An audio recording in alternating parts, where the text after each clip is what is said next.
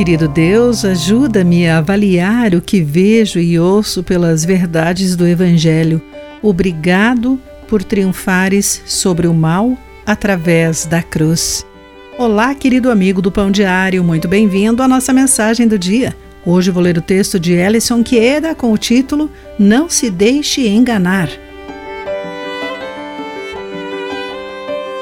A mosca de lanterna manchada é um lindo inseto com asas externas salpicadas e manchas vermelhas nas asas internas que piscam ao voar. Sua beleza é enganadora e foi visto pela primeira vez nos Estados Unidos em 2014. Considerado um invasor que tem potencial para prejudicar o meio ambiente e a economia, ela come as entranhas de praticamente qualquer planta lenhosa incluindo cerejas e outras árvores frutíferas.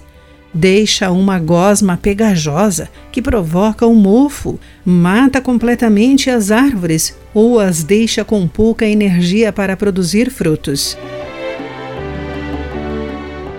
Aprendemos sobre um tipo diferente de ameaça na história de Adão e Eva.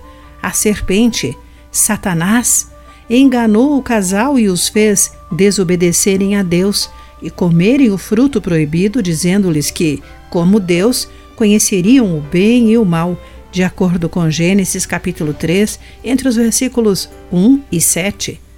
Mas por que ouvira a serpente? Suas palavras sozinhas atraíram Eva, ou havia também algo atraente na serpente? As Escrituras afirmam que Satanás foi modelo de perfeição, conforme Ezequiel capítulo 28, versículo 12. No entanto, Satanás caiu pela mesma tentação com que atraiu Eva. Serei como o Altíssimo, de acordo com Isaías capítulo 14, versículo 14 e também Ezequiel capítulo 28, versículo 9.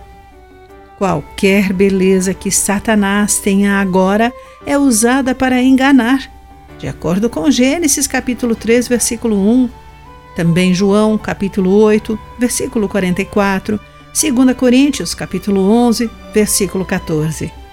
Assim como ele caiu, ele tenta derrubar os outros ou impedi-los de crescer. Mas temos alguém muito mais poderoso ao nosso lado podemos correr para Jesus, nosso maravilhoso Salvador.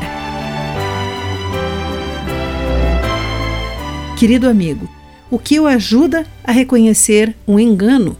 Pense nisso. Aqui foi Clarice Fogaça com a mensagem do dia.